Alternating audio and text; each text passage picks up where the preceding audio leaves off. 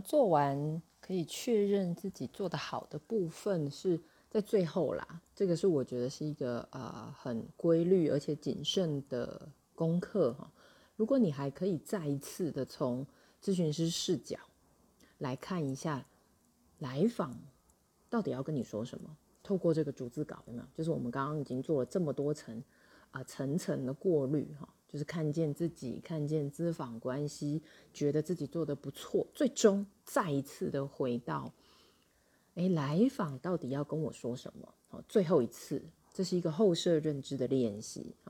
从这个里面，我们因为已经确认了自己做的不错的部分，信心也增加了，更好的细部回顾了我们的资访关系，最后再一次的去读来访。的逐字稿，也许你可以更好的发现，哎，来访的内在需求是什么呢？好，这个环节，请大家务必试试看哦。